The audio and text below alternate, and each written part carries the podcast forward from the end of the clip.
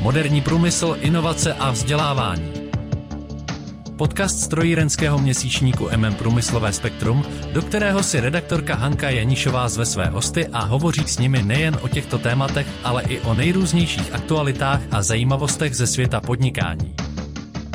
Přijměte prosím pozvání k poslechu aktuálního dílu.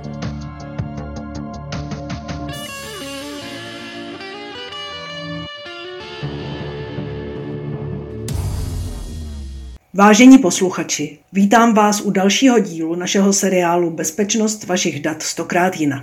Profesor Vladimír Smejkal se tentokrát zabývá metodami používanými pro analýzu rizik. Přeji vám přínosný poslech. V tomto čtvrtém díle našeho seriálu se budeme zabývat metodami používanými pro analýzu rizik, což je první a nejdůležitější etapa budování systému řízení bezpečnosti informací. Řízení rizik je jeho nezákladní, nejdůležitější a trvalou součástí, protože je třeba si říci, že všechny činnosti každé organizace, od nejmenší po největší firmu, včetně organizačních složek státu a samozpráv, zahrnují rizika. Každé konání naše zahrnuje riziko, a dokonce i nekonání zahrnuje riziko. Právě riziko vzniklé tím, že nekonáme. Mohli bychom a ani ne moc s nadsázkou říci, že celý náš život, a to nejenom jako podnikatele nebo jako právnické osoby, ale i jako osoby fyzické, je založen na vhodném a správném a včasném řízení rizik. K tomu právě potřebujeme analýzu rizik, která nám umožní zjistit, jaká máme aktiva, jaké hrozby jim hrozí, jaká je pravděpodobnost, že se tyto hrozby mohou naplnit a jaké to bude mít důsledky pro nás, tedy pro naši organizaci. To jsou totiž základní vstupní údaje, které budou mít vliv na všechny následující kroky v procesu budování systému řízení bezpečnosti informací, které budeme následně dělat.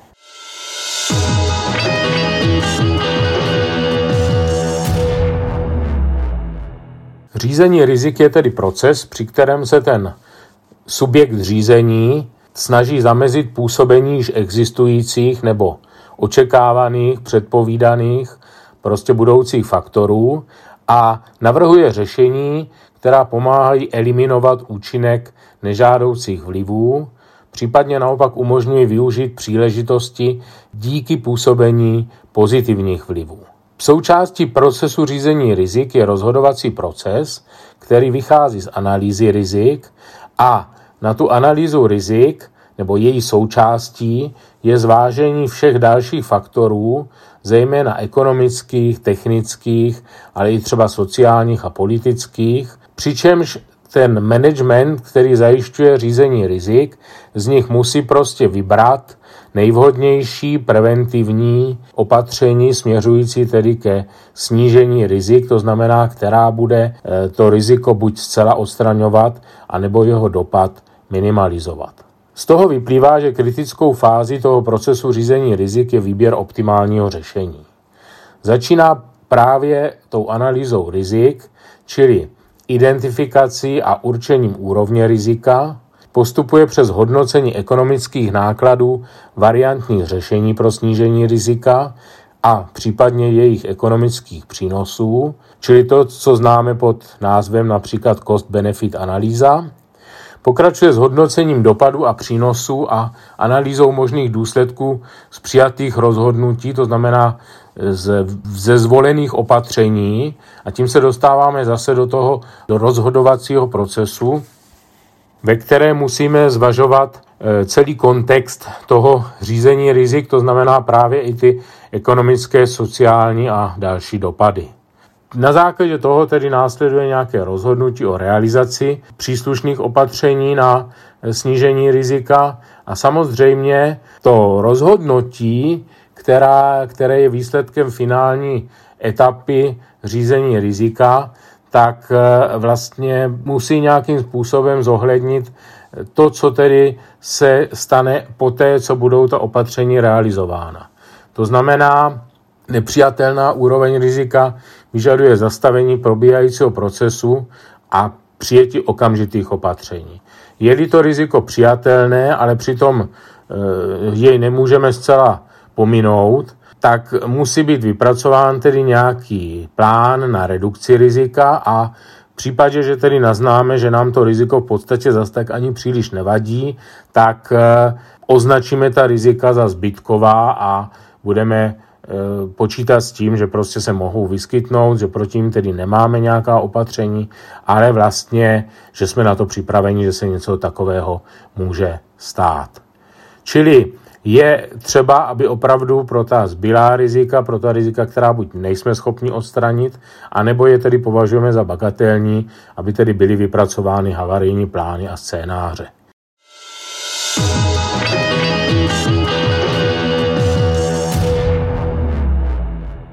Nicméně vraťme se zpátky k analýze rizik, protože to je to, co nejenom nám tedy eh, vyplývá z best practices a z technických norem, ale právě v oblasti kybernetické bezpečnosti je to dáno i e, zákonem o kybernetické bezpečnosti a prováděcí výhláškou, která vlastně ukládá povinným osobám, aby prováděli hodnocení rizik a podle toho, o jakou povinnou osobu se jedná, tak v případě těch e, nejvýznamnějších, to znamená správci a provozovatelé systému kritické informační a komunikační infrastruktury a správci a provozovatelé informačního systému základní služby musí provádět to hodnocení rizik alespoň jednou ročně. To je velice tvrdá povinnost, nicméně jednáli se o tyto druhy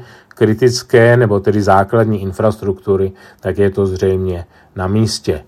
U těch ostatních systémů se předpokládá provedení takové analýzy rizik alespoň jednou za tři roky.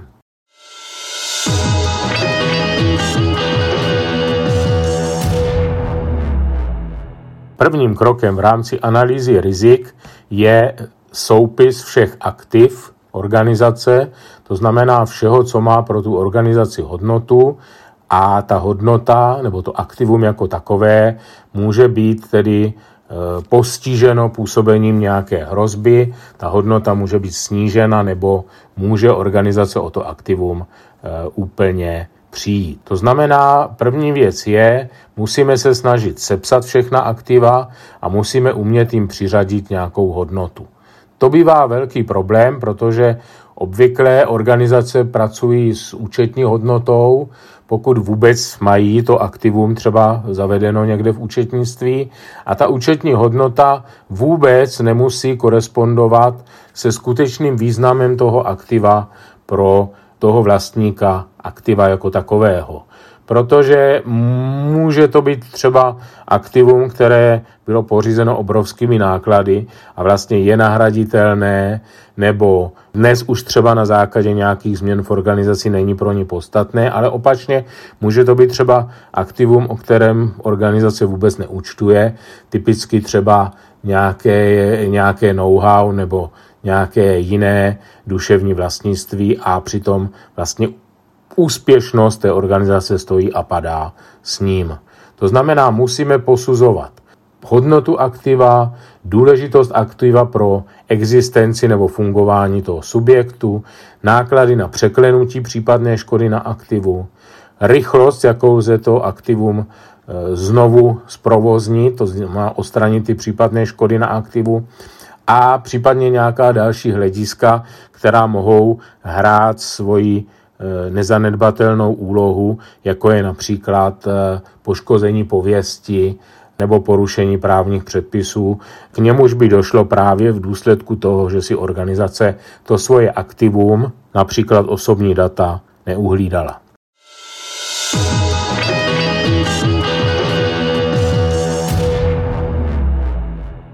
Dalším krokem, který musíme realizovat v procesu analýzy rizik, tak je vlastně brát jedno aktivum za druhým a přemýšlet, modelovat, koumat, jaké hrozby by mohly poškodit to aktivum, to znamená nás ve svém důsledku způsobit škodu nebo poškodit organizaci jako takovou. Ty hrozby mohou být přírodního nebo lidského původu, mohou být náhodné nebo úmyslné, mohou být i z nedbalosti a mohou samozřejmě pocházet zvenčí i zevnitř organizace. To znamená, hrozbou může být požár, přírodní katastrofa, ale také krádež zařízení, chyba obsluhy, nebo třeba změna kurzu české koruny vzhledem k evropské měně a tak dále. Je potřeba si prostě takovým brainstormingovým způsobem namodelovat, co všechno by se mohlo s tím aktivem přihodit. Eh, my si můžeme eh, říci i definici. Podle normy z 27 tisíc je hrozba potenciální příčina nechtěného incidentu, jehož výsledkem může být poškození systému nebo organizace. No a my musíme být schopni v takový moment nejenom definovat tu hrozbu jako takovou, ale musíme být schopni odvodit právě z hlediska například hodnoty toho aktiva, jaký bude dopad té hrozby.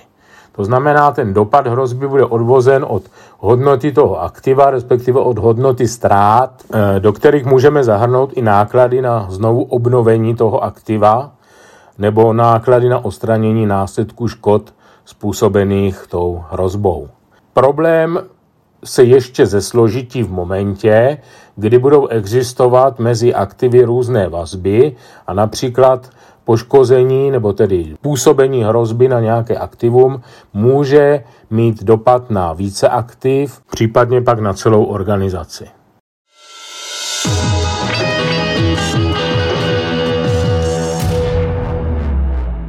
Základní charakteristikou hrozby je úroveň, kterou můžeme definovat v různých ukazatelích eh, nebo faktorech. Je to nebezpečnost, to znamená schopnost hrozby způsobit škodu. Je to pravděpodobnost, že se ta hrozba uskuteční. A samozřejmě trošičku s tím souvisí i otázka motivace případného útočníka. To znamená, pokud budeme předpokládat tedy hrozbu spočívající v úmyslném útoku, tak je velice důležité zkoumat tedy zájem určitých osob, které by chtěli iniciovat tu hrozbu vůči aktivu. Dalším ukazatelem, který souvisí s analýzou rizik, je takzvaná zranitelnost. Je to vlastně jakási vlastnost, nedostatek, slabina nebo stav analyzovaného aktiva, který může právě hrozba využít pro uplatnění toho svého nežádoucího vlivu. Tady ta veličina, to znamená zranitelnost, je vlastností aktiva a vyjadřuje, jak citlivé je aktivum na působení dané hrozby. Opět můžeme si říci definici podle normy. Zranitelnost je slabé místo aktiva nebo opatření, které může být využito jednou nebo více hrozbami. Ten e, výskyt zranitelnosti ještě neznamená, že e, to aktivum bude poškozeno.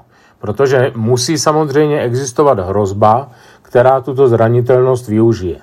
Zranitelnost, která nemá hrozbu, to znamená, je tam sice zranitelnost, ale z určitých důvodů ji nikdo nemůže využít, tak sice nemusí vyžadovat přijetí nějakého okamžitého opatření, ale měla by být rozpoznána a monitorována, jestli se situace nějakým způsobem nezměnila, to znamená, jestli není tady nějaká přece jenom pravděpodobnost, že by nějaká hrozba mohla té zranitelnosti využít.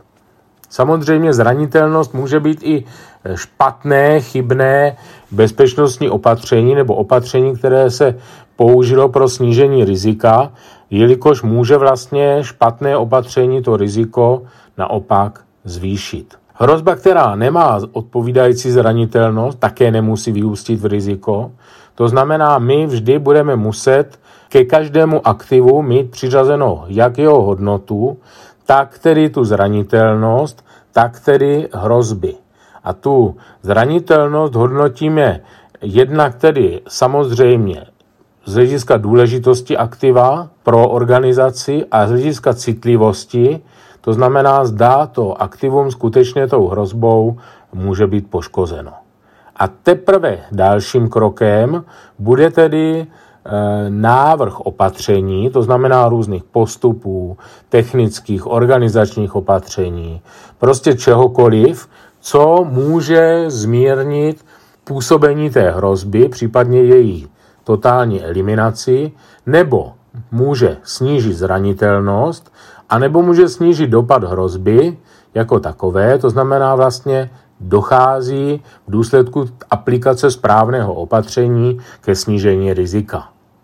Čili opatření je zase podle normy e, definováno tak, že je to prostředek řízení, který modifikuje riziko, to je velice obecné, nicméně eh, to opatření je jakýkoliv proces politika, třeba bezpečnostní politika, zařízení nebo prostě jakékoliv jiné činnosti, které to riziko konkrétně tedy snižují. Asi bychom nechtěli aplikovat opatření, která by to riziko zvyšovalo.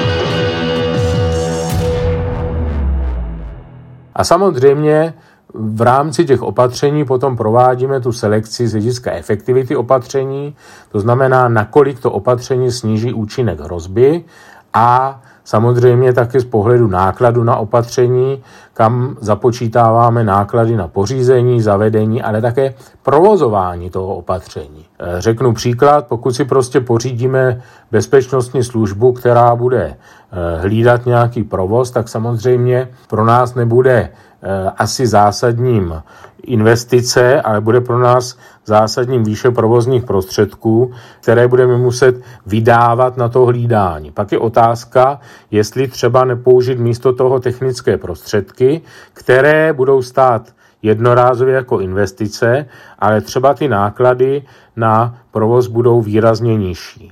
Ale jak to bude v konkrétním příkladě, to musíme právě v rámci toho procesu analýzy rizik posoudit a rozhodnout se. A samozřejmě e, musíme vyhodnotit e, tu ekonomickou efektivnost e, z hlediska životnosti celého aktiva. Znovu opakuji, nejsou to jednorázové záležitosti. Řízení aktiv, a to znamená i analýza rizik těch aktiv, je never ending story, čili neustále probíhající proces. Tak to bylo pro dnešek vše a těším se s vámi naslyšenou v dalším díle, kdy budeme pokračovat a dostaneme se ke konkrétním metodám analýzy rizik. Děkujeme vám za poslech podcastu měsíčníku MM Průmyslové spektrum a věříme, že nám i nadále zachováte svoji přízeň. Již nyní připravujeme další zajímavá témata. Chcete-li, aby vám žádné z nich neuniklo, odebírejte naše podcastové vysílání. Děkujeme a přejeme vám hezký den.